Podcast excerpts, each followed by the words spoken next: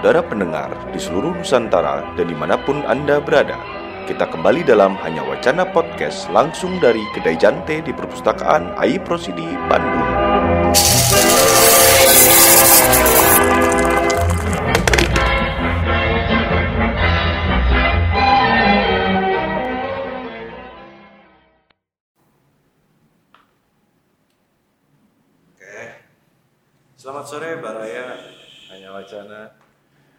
Pada sore hari yang cerah ini kami kembali bertemu dengan dua pujangga kita.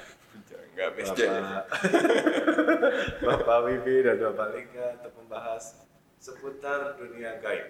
Ya, seputar dunia gaib, hal-hal yang terjadi di sekitar kita, tapi sepertinya kita harus mendalami lebih jauh ya. Kenapa kemudian visualisasi dunia gaib itu dekat dengan beberapa hal, misalnya soal suster ngesot adanya di rumah sakit, perempuan. Perempuan. rambut panjang. Tapi itu jelas, namanya juga suster ngesot. bukan tukang parkir. Beda tukang parkir. Entah tukang ikan. Player. Iya. Apakah memang hal-hal seputar dunia gaib ini sering dipengaruhi pada faktor kultural tertentu? Oke. Mari kita bicarakan bersama. Ya, Atau misalnya kenapa di dunia sebelum yang berbau gaib yang dekat dengan hal-hal gaib itu kan sebenarnya nggak tahu ya mungkin paling nggak bisa menjawab. Musik metal. Kenapa visualisasinya dekat dengan tengkorak gelap dan Lucifer Lucifer. Lucifer. Gue bilang sufistik Lucifer. Jauh Lucifer. Ya ya ya kenapa paling musik musik metal. Nah, paling nggak itu selalu mic-nya di mana, mulutnya di oh mana. iya. Dia grogi berhadapan dengan tonjolan Itu juga ngadepnya ke atas. Eh, yang mungkin boleh dibilang yang pertama menginisiasi apa namanya eh, visual visual visual visual setan setanan lah ya visual visual kayak Lucifer itu boleh dibilang sama band Inggris namanya Venom. Venom. Venom. Dia yang pertama kali eh, albumnya itu album judul judul albumnya itu black metal. Nah di, di situ dia ada pentagram lambangnya itu sama sosok kambing itulah yang itu kebanyakan diidentifikasi jadi Lucifer. Oh, mirip ya. ya kambing. Itu kan itu simbolnya Lucifer juga. Itu do kambing ya.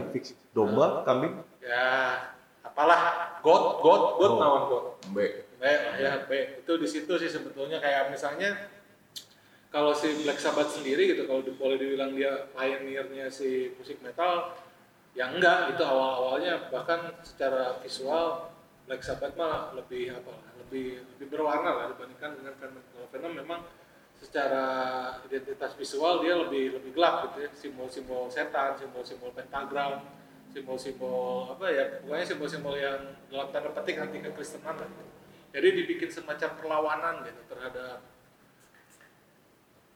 kultur tinggi lah istilahnya Oh. jadi dia itu kayak sebentuk anti estetik terhadap kultur yang Tinggi. nah itulah intinya Siapa kultur tinggi saat itu misalnya? ya dalam tanda petik ya Oh, yang tadi itu. gereja Ya. gitu. jadi apa di istilahnya norma tua lah jadi dia ingin mengajar norma-norma itu nah kemudian gelombang selanjutnya itu oleh para musisi Norwegia ya dia lebih membuat simbol-simbol itu sangat ekstrim gitu Ya. Norwegian black metal itu kan munculnya tahun 70 80-an ya itu di situ banyak band-band yang yang muncul dan membawa eh, simbol-simbol ini lebih ekstrim lagi gitu.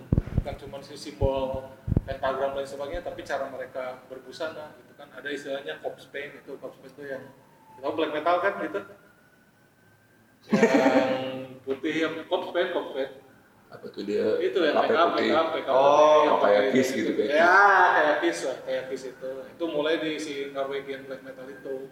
Di situlah ada si Fuck Vikernas terus ada si Rolling Dead dan lain sebagainya lah. Di situ mulai sebetulnya itu mah apa ya subgenre dari metal lah black metal mah gitu. ya memang itu lebih radikal lebih ekstrim. Tema-tema yang diangkatnya soal uh, antikris soal satanisme. Nah tapi kemudian berkembang lagi dari tadinya satanisme ke arah paganisme tapi intinya sama menolak otoritas dan tanda petik gereja gitu. karena para musisi Norwegia ini menganggap bahwa Kristen ada di Norwegia itu sebagai bentuk penjajahan gitu. mereka dan dan gerakannya sungguh luar biasa gitu bukan hanya simbol tapi sampai ngebakar gereja gitu. si sifat itu kemudian nantinya me, apa ya membakar semangat orang-orang untuk ya membakar gereja kayak gitu Eh kenapa kambing sih? apa Kenapa kambing? Kalau sama gotik beda lagi ya? gotik itu subnya dari black metal Gotik itu tulisannya gimana? Soalnya ada hotel di Soekarno Hatta. Ya gotik. gotik ya Sering ya kita di Soekarno Hatta. gotik ya Saya nggak tahu kenapa. WHO ya? harusnya mah GOTH lah Iya. Ini apa? G H O Oh ya mungkin dia rancu antara go sama gotik ya. Go, ghost, ghost, ghost. Apa ya? Usah pak gotik. gotik ya Ini Gotik gimana G Indonesia? H O T I C Iya iya iya. Eh tapi kenapa kambing ya? Kambing kan kalau di kita kan kayak Ada ritual. kayak main-main ada kambing kayak itu ya. pengaruhnya eh, kayak tradisi itu loh witch itu loh di, di Eropa Heeh. yang apalagi di itu sama si Francisco Goya kan pernah bikin lukisan yang tentang persekutuan para penyihir itu loh Ya, kok gue nah siapa nih? Francisco Goya Francisco Siapa nih? pelukis dia Di apa? di Francisco apa, apa ya Goya tuh realisme lah pokoknya mah dia tuh Oh, oke oke oke. abad 19 kalau Eh, nggak salah Terus itunya tentang apa? Figur-figur kambing itu di ya sebagai di expose eh, ritual pemujaan setan Oh, Oke. Jadi pasti ada ini ya kedekatan pada apa geografis juga tadi ya bicara Norwegia dan lain-lain gitu ya. iya. Terus sejarah ya kali ya. Sejarah dan historisnya juga. Nah kalau di kita itu kan misalnya, misalnya munculnya justru yang bersifat apa kolonial gitu ya. Gimana tuh kayak di apa berperawakan Oh iya, di Bandung kan populer ya kayak penampakannya noni Belanda. gitu Ah, ya. iya. Oke, terus di beberapa gedung-gedung sekolah tua di Bandung ada Nah, penampakan-penampakan, ada sosok-sosok yang di apa dianggap sebagai representasi dari Iya. orang-orang Belanda ya. Apa ya? Kalau atau gitu, kalau misalnya kan ada di Pondok Indah itu ya rumah rumah kentang, rumah kentang kan di, di Bandung juga ada katanya. Iya, rumah kentang di sini ada jadi kafe. jadi kafe. Ya, Pondok Indah kan rumah Pondok Indah yang pojokan tuh kalau nggak salah. Hmm, Nah itu kan juga ditampilkan dengan gaya yang dengan ke parlente juga. ya parlente dengan gaun putih gitu ya. Ya, gue sempet pas apa, beberapa tahun lalu juga sempet nanya-nanya gitu tentang kondisi itu gitu. Kenapa sih penampakannya kayak gitu-gitu ya. Nah ternyata ada perbedaan. Wah, yang gue dapat pada waktu itu ya, pada pas penelitian kecil-kecilan itu.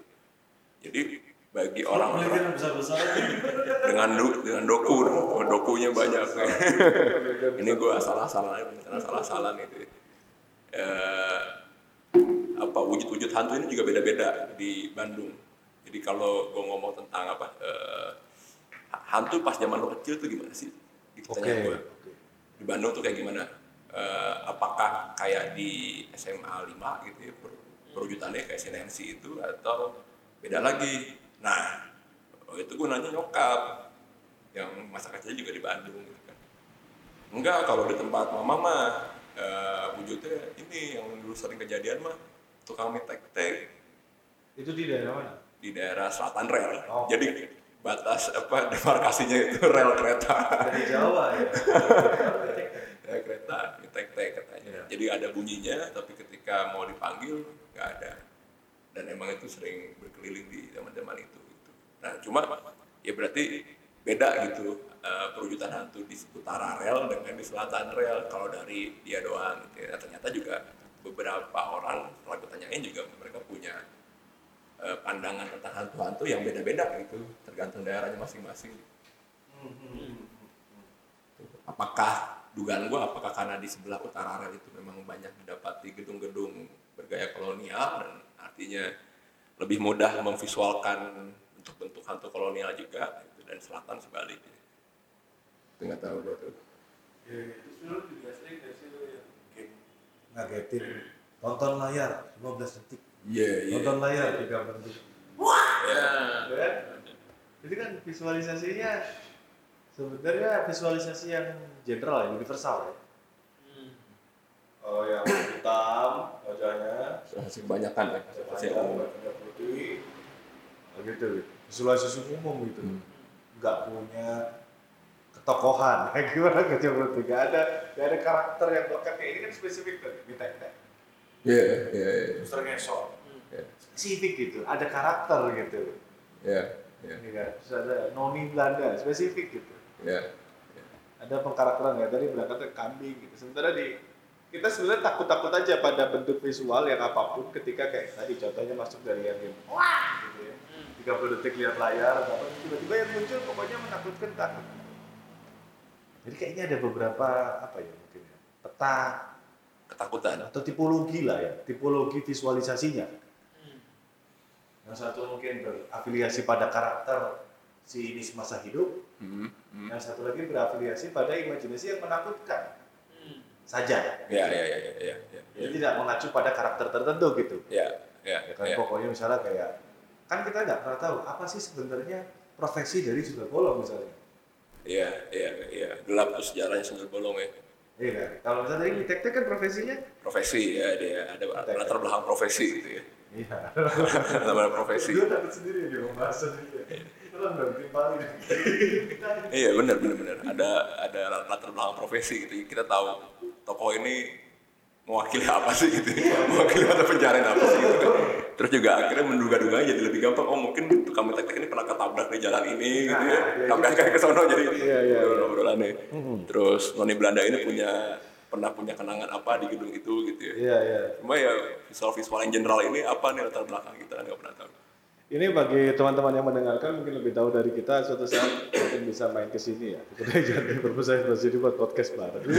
kita ngobrol karena selintas aja tadi. Iya iya tuan-tuan itu. Tipologi tipologinya gitu. Mungkin kalau kita bicara di daerah mungkin Jawa Timur atau Ya. mungkin pindah lagi ke Bali atau mungkin ke mana Sulawesi atau ke daerah ada tipologi-tipologi yang lain juga. Ada ada. Itu gue pernah nemu juga. waktu. Nah, kayak misalnya soal terdengar kereta kencana. Iya. Oh iya iya. Ya, Drap, itu biasanya drap prajurit berbaris. Nah, banyak sih itu banyak dari di Jawa hampir semuanya kayak gitu Jogja, iya. Nah, di Jawa Barat juga Ada. Nah, Hmm, hmm, hmm. Jadi ada tipologinya gitu. Apakah mungkin juga pernah dia mendengarkan suara tank, hmm. Heeh, heeh. atau sendang gandang? gamelan gitu. Yang gua paling suka misalnya kalau bahas film yang seperti itu ya, kalau bisa di, diseriuskan bagaimana riset film serius garapan James Wan. Mm-mm. Yang misalnya apa Insidious. Oke, oke, Dia oke. mulai dari selalu dari berita surat kabar, pernah terjadi apa di rumah apa. Iya. Nah ini kan Iya. Iya. jadi dia berusaha merasionalisasi kenapa kemudian sesosok Hantu ini muncul. Nah, hantu itu muncul. Iya. Iya. Dan rasionalisasinya misalnya pada uh, berita mana. Gitu. Yang kemudian gue lihat di karakter film barat yang bersifat garapan James Wan. ya, Hmm. Ada itunya gitu. Kenapa rumah ini berhantu? Karena Hmm. begini, begini. Atau di American Horror Story, kalau yang series. Ada ada rasionalisasi atau ada alasan. Kenapa beliau ini berdiam di situ? Misalnya. Nah ini sama mungkin gini Wak, gue pernah juga nanya gini. Jadi sering kali rasa takut itu muncul karena lo tahu. Iya. Misalnya eh, lo ke tempat ke rumah kosong lah gitu ya. Lo nggak tahu tentang sejarah tempat itu gitu. Cuek aja. Iya. Tapi ketika ada orang sekitar bilang, eh mas kok berani sih main ke situ? Itu kan ada pernah ada orang bunuh diri misalnya. Iya, baru kita pasti. ngerasa, iya baru kita ngerasa, waduh. Iya. Terus main yang kedua kali kita akan punya visualisasi di kepala kita, oh kej- kejadiannya gini, kejadiannya kejadian gini. Mungkin yang diambil dari film itu mencoba menggunakan pendekatan seperti itu. Iya. Dan kemarin tuh gue baca satu instastory dari ya DOP di Indonesia. Namanya Arif, Mas Arif, Mas Arif DOP. Saya bagus juga bahwa apa pun yang terjadi di pikiran kita, ini kayak dari Corbusier sebenarnya. apa pun yang terjadi di pikiran kita, Tatap mata ojek. apa pun yang terjadi di pikiran kita bersifat visual, bukan teks. Iya. Kita nggak pernah Iya. mimpi itu dikasih orang A, terus kemudian di keluar teks mimpinya. Nggak keluar teks. Sesuai. Mimpi harus baca. Lagi. Atau nggak pernah juga misalnya mimpi lu tiba-tiba berbahasa Spanyol ada subtitle, nggak ada. Iya, ada, ada. Nah, pikiran kita bersifat visual. Jadi dipasangnya kan dari mimpi ke bawah. Nanti informasinya gini gini gini. Kita langsung mengolahnya secara visual kan di sini. Iya, membayangkan mereka adegan di kepala. Bukan dengan kata ya. Tuh ada yang berdiri. Terus kita membayangkan ini itu dan lain bersifat visual. Nah, bagaimana mana kalau konteksnya tadi? Tipologi itu dibangun oleh masyarakat, kemudian ya terciptanya visual. Hmm. Itu di hutan anu, ada ini ini ini, bentuknya gini gini gini, di atas pohon. Nah itu gitu. Yang muncul kan visual. Iya, ini ini nih kayak ketika yang muncul adalah kalimat visual yang muncul kalimat visual nggak mungkin dia tidak berasal dari pengetahuan ya. Ya ya ya, ya pengetahuan masa lalunya tentang sesuatu. lalu di masyarakat itu misalnya. Iya. ngomongin apa pola pikir kebudayaan lagi iya kan nggak mungkin juga misalnya kita ada di masyarakat mungkin di selatan Jawa kemudian imajinasi visualnya kayak di New York. Iya, saya sering dengar ada taksi berwarna kuning kan dalamnya ada. saya sering dengar taksi berwarna kuning ini kan juga kadang-kadang chaos ya Di dalamnya ada siapa tuh? Saudara muda yang terkenal tuh. apa Siapa? Saudara muda yang suka ada main-main di muda itu. Scorsese Bukan Scorsese, satu lagi sih. Taksi kuning di dalamnya ada itu, itu kan nggak kebayang. ah kebayang Apa sahan gitu. Nah, makanya mau sangat mungkin berarti itu dimulai dari pengetahuan dasar si masyarakat atas pengalamannya apa Oh iya. diedukasi. jelas itu pasti kalau barat kan lebih sifat setannya lebih materialis. Lebih, lebih jelas gitu tergambarnya gitu tapi nggak ada tuyul nggak ada tuyul. Iya iya iya. sama yang pernah tradisi barat kan tradisi Eropa ya? Iya. jadi misalnya kayak kayak zombie kayak gitu kan apa dasar dasar historisnya kan Frankenstein ya. Ya ya Frankenstein terus Dracula yang yang dimaksud teman-teman yang dengar yang dimaksud lebih materialis ini lebih ada ya? Ya lebih Ya, ter- ada kondisi material. jelas gitu lah secara visual itu lebih tergambar. Ya mungkin itu visualisasi dari korban peperangan ya ya kan? Dari apa lagi tuh? Dari a- apa lah pokoknya? Ya banyaknya mungkin korban peperangan bahkan sih. pernah bahas pernah bahas zombie nah. Nah itu apa? Kondisi materialnya apa itu? Itu mah dari Haiti sih. IT yang diceritakan? Haiti. Haiti. Gitu tradisi zombie itu awalnya masyarakat dari- kepulauan Pasifik ya. itu yang dibawa jadi Haiti. eh, Ada lemurian. udang budaya lemurian. Apa jauh ting lemurian. Oh, iya. itu loh Haiti itu kan jadi budak kapas itu loh. Oh iya iya. Nah itu kan banyak yang apalah mati itu gitu ya, terus di ada saman gitu, ada dukun, Hmm. terus dibangkitkan. Oh, oke. Entah itu untuk nakut-nakutin si tuannya, tapi kemudian jadi tidak terkendali. Kalau zombie-zombie sekarang yang dari pandemi, kalau kayak gitu mah itu mah baru. nah itu kondisi materialnya gimana? Menjelaskan itu tuh dibangkitkan gitu-gitu gimana? Perdukunan aja. Kayak, kayak kan di berbagai macam tradisi di dunia menghidupkan orang mati kan? Ya ada. Tradisi apa namanya secara secara budaya kan menghidupkan ada orang mati ini kan. simbolis atau memang benar-benar benar-benar literal kayak itu, itu literal? literal gitu. Jadi mereka ya kayak orang hidup tapi tidak hidup gitu lah nah itu pengaruh obat-obatan mungkin kan yang di sama si tuannya itu disuntikan supaya dia produktif Ya. bekerja dan sebagainya. Seperti Frankenstein gitu kalau Frankenstein buatan oh. Kalau Frankenstein kan dibuat. Kurang tahu si dokter Frankensteinnya itu kan seolah-olah dia ingin dalam tanda kutip menjadi Tuhan. Nah, bila itu kemudian dipengaruhi oleh pengetahuan, nah, kita ini kan sebenarnya tumbuh di era yang sama di mana film vampir itu ya, hati-hati jangan keluar malam, awas ada vampir, ya kan? kalau ketemu tutup napas tutup hidung iya gitu kan ya vampir Cina Vampir itu kan iya iya. Tapi yang pasti nempelin Iya, nempel jimat yang warna kuning kan. Bisa dengan koin juga kan? Ya sifatnya menyerang kan? Oh iya iya iya. Nah, kenapa kemudian kita tidak? Kita di generasi itu kan, yang Iya. kita terima asupan, iya, asupan pengetahuan kita kan itu. Ah, soal- ah. Tapi kenapa kemudian kita nggak melihat itu? Kitanya gitu. Ya, Dan mungkin karena bukan kultur yang menubuh. Nah itu dia gitu. Gimana? Kenapa nggak tumbuh gitu loh? Apakah alasannya karena tidak menumbuh kan? Kenapa imajinasi visualnya nggak tumbuh? di mana misalnya Misalnya kan tadi asupannya asupan tontonannya vampir, Ghostbuster, Ghostbuster, terus eh, apa lagi tahun itu ya? Ya memang memang gini kalau kalau film-film setan barat itu ya itu lebih kerasa bentuknya gitu Ya, daripada ya mungkin secara kultur terputus ya dari tradisi kita mungkin kan kayak zombie film barat yang satu-satunya yang bagi gua takut itu Pet Sematary. Itu tentang itu nah, itu tentang yang yang makam-makam hewan. Hmm. jadi kalau ada kucing mati dibawa ke situ bisa hidup lagi. Hmm. terus si bapak ini tuh anaknya mati kan dibawa ke pet cemetery itu ternyata hidup lagi. Gitu. itu serem itu itu bagi gua film horor terserem kedua setelah bocah ajaib eh bocah ajaib Bayi Ajaib, Bayi Ajaib. itu, Itu itu, parah sih. itu parah itu disunat nggak putus sih gua itu di kamar mandi kan. Iya. Azan nangis iya iya.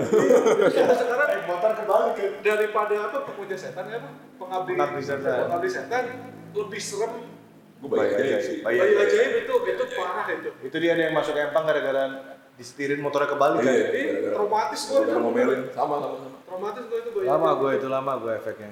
Iya iya iya. iya. nontonnya siang-siang padahal dulu itu Nah, kalau kalau mengabdi setan dulu kayak film zombie. hmm. hmm. Kayak film zombie kalau yang dulu. Gue sebenarnya nonton pengabdi setan yang mbak yang lama baru sini ya karena ada gimana apa itu ya? Gak punya TV loh mungkin dulu.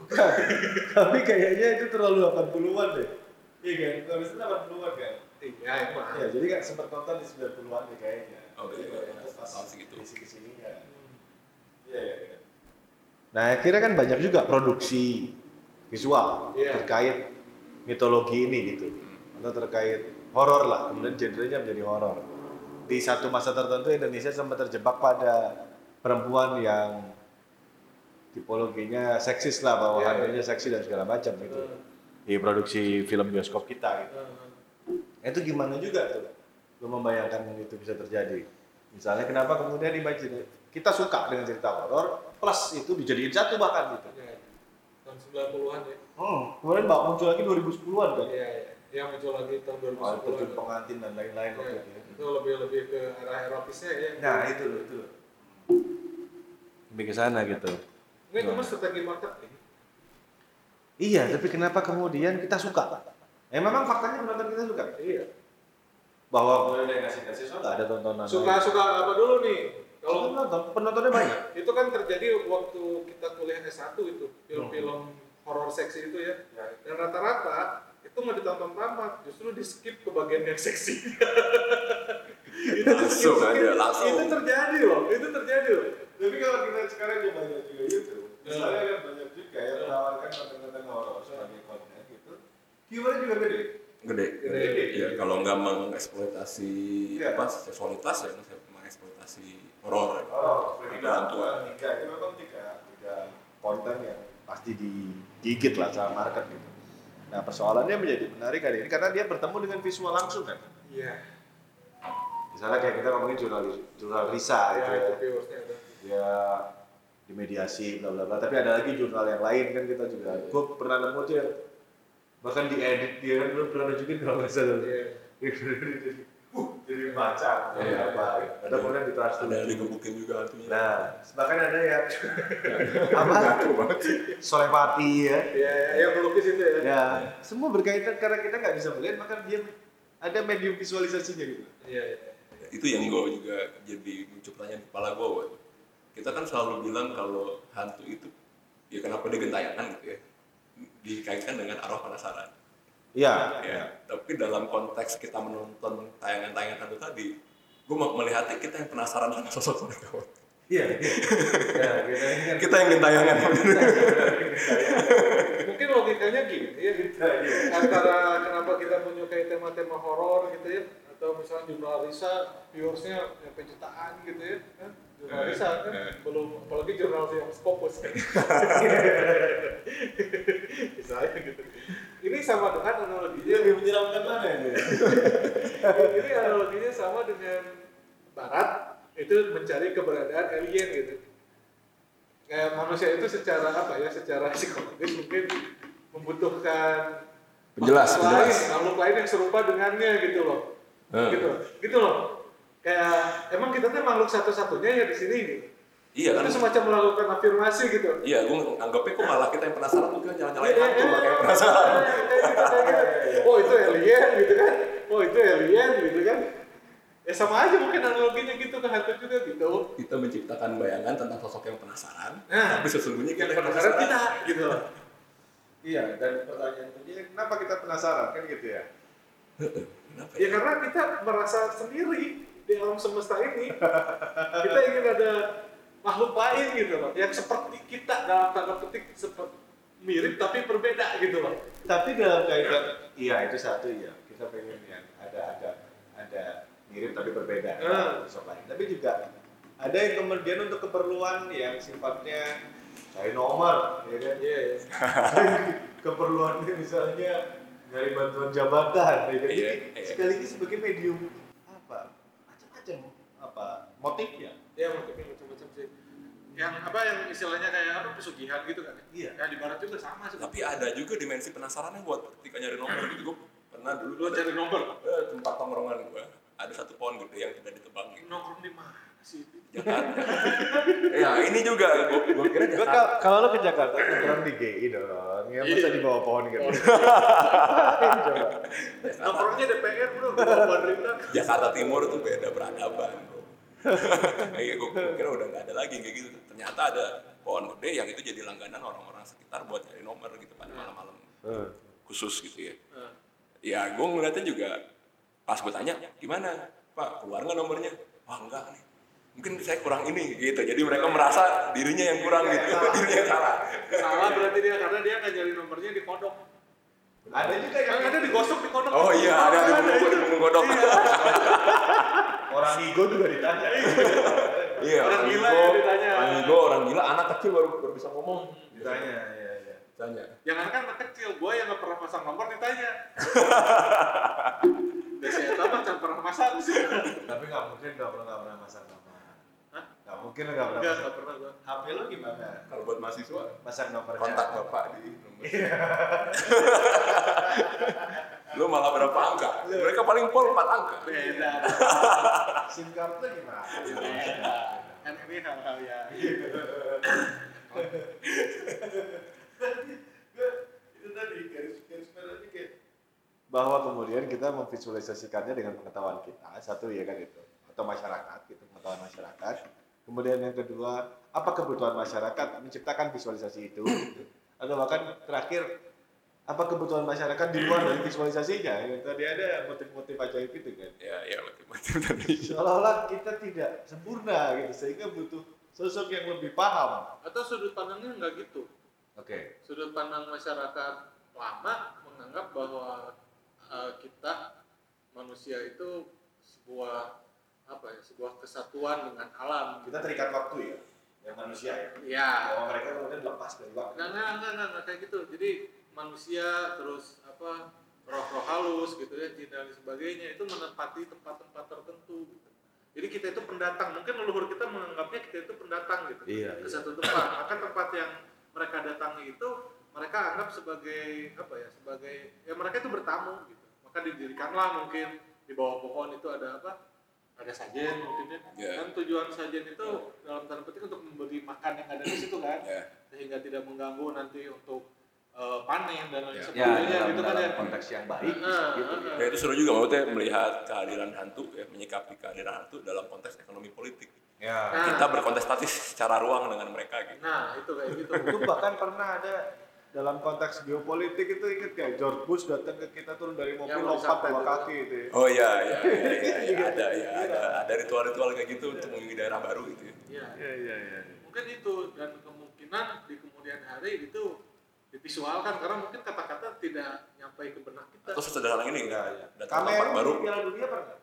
datang ke tempat baru, assalamualaikum, Iya. Ya. itu kan Kalau di Bali ngebel ya. ya,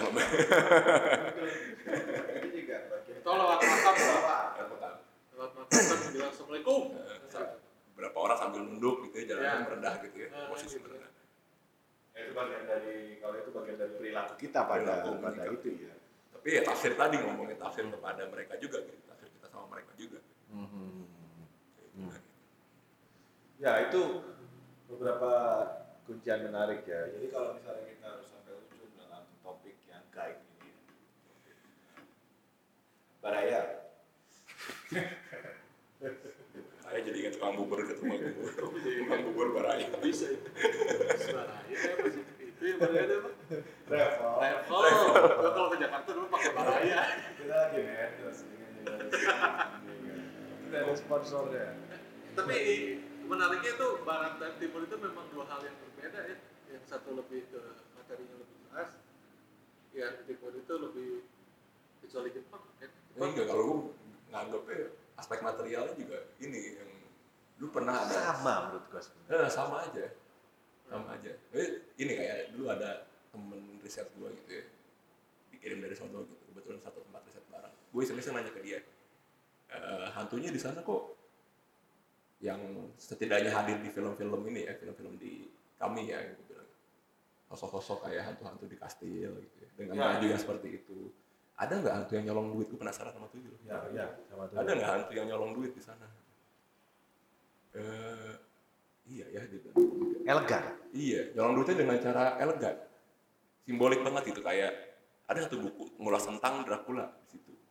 Dracula Dracula tuh nyolong darah. Nyolong darah yang nanti itu ada cerita tentang Dracula. ditafsirkan menghisap iya darah eh, darah-darah dari petani gitu. Penarikan pajak terlalu tinggi gitu pada petani, penghisapan, penghisapan gitu. ya.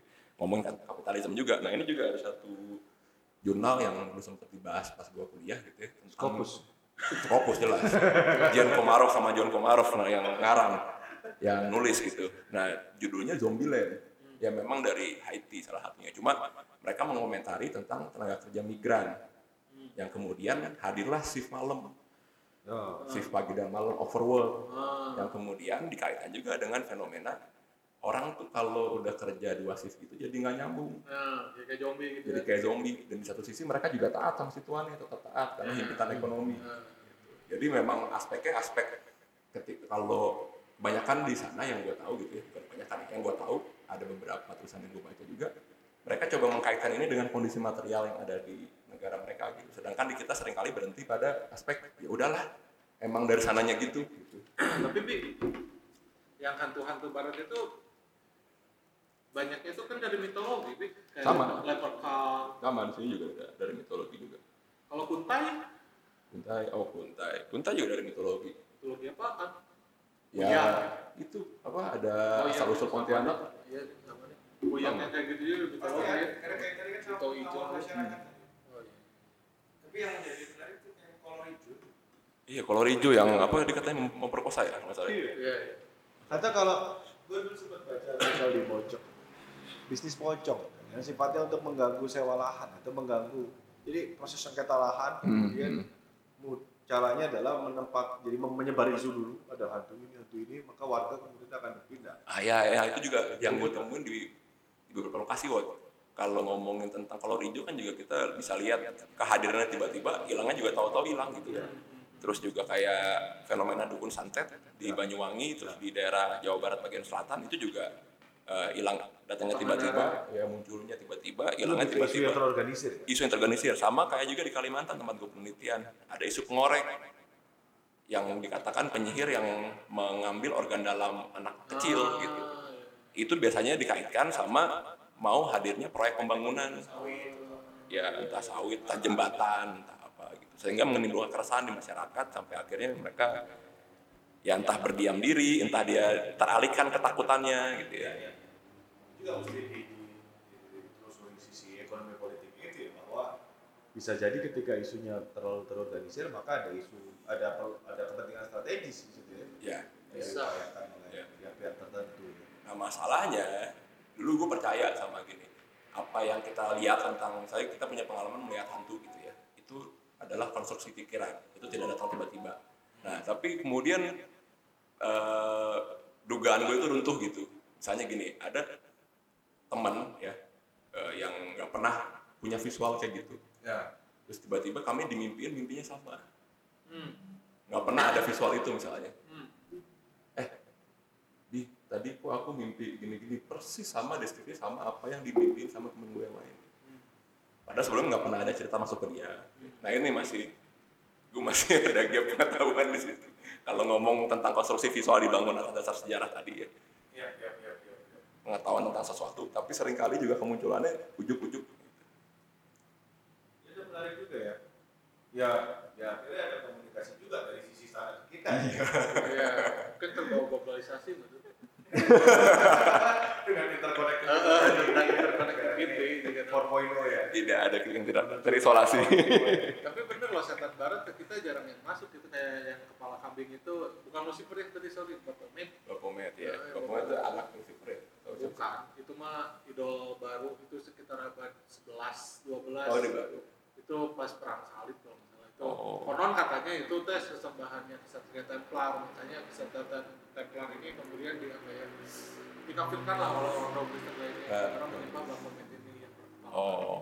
ya kayak semacam pesugihan itulah Eh, eh, masalahnya kalau di sini di kambing di kita mah ya ya elah. dari di kita kesetan yang yang yang Tapi hewan apa ada juga babi ngepet. oh iya tapi Babi ngepet. ngepet Babi juga.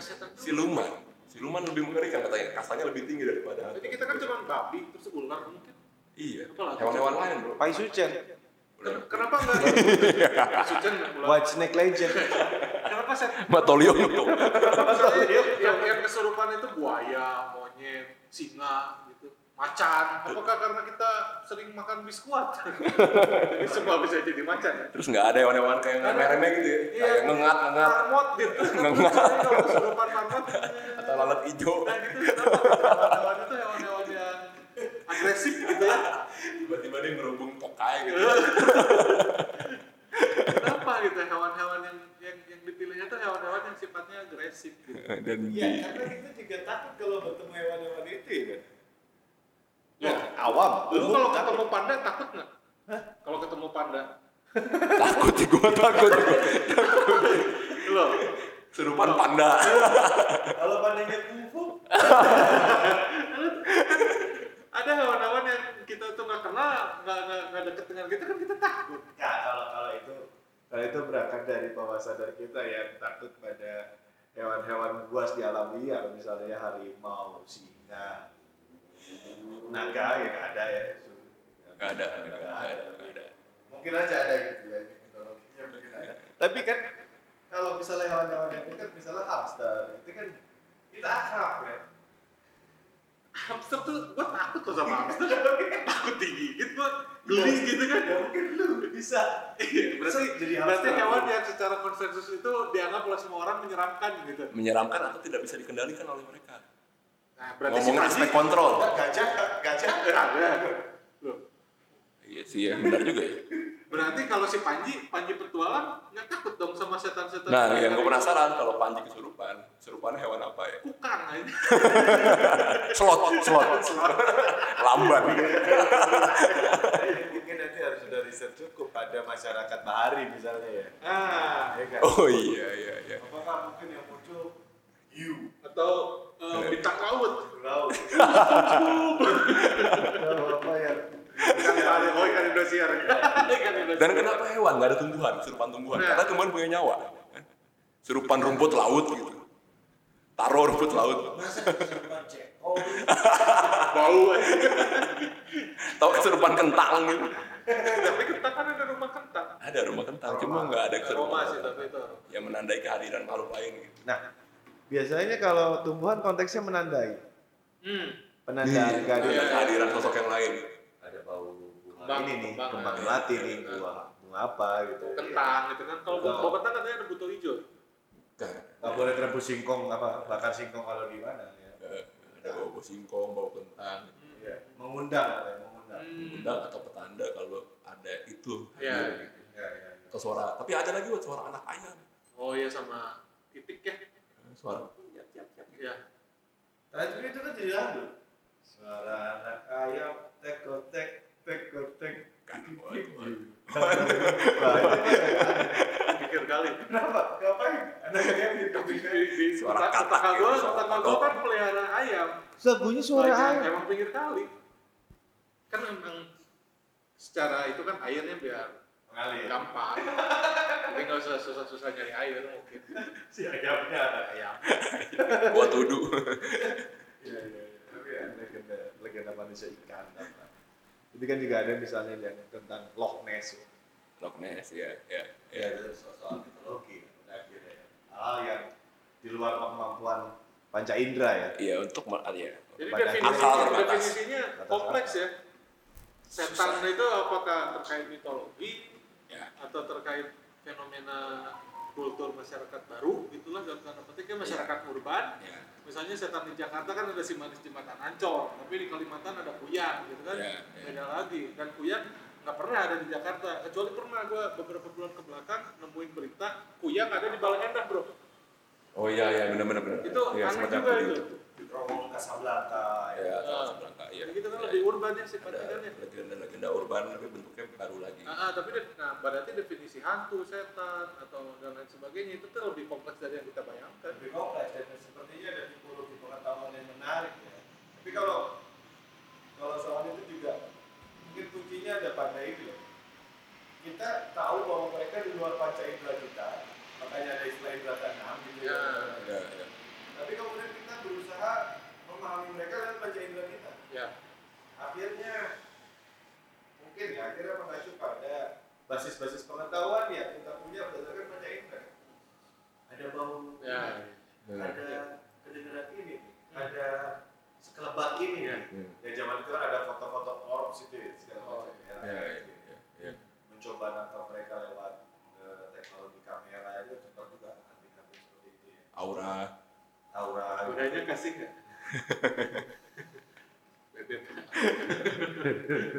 Ya wes.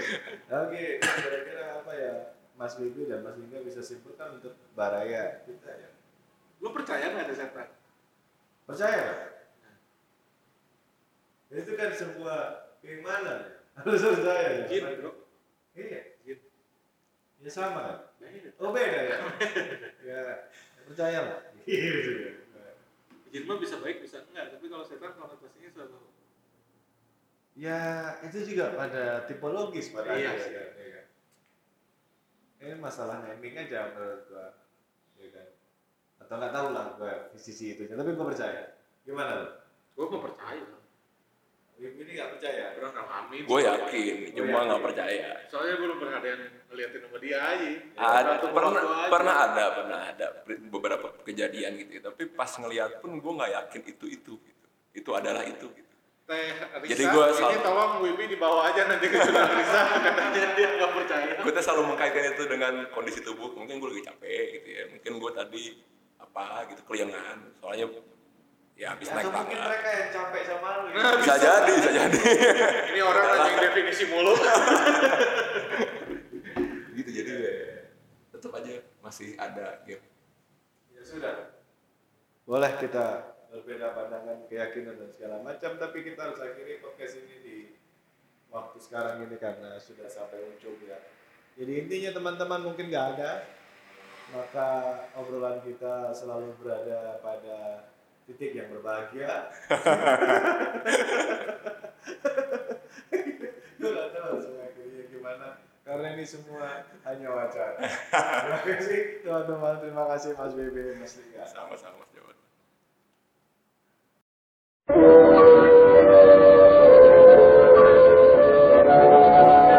Kasih saudara pendengar. Kita bertemu kembali dalam Hanya Wacana Podcast berikutnya. Selamat, selamat, selamat.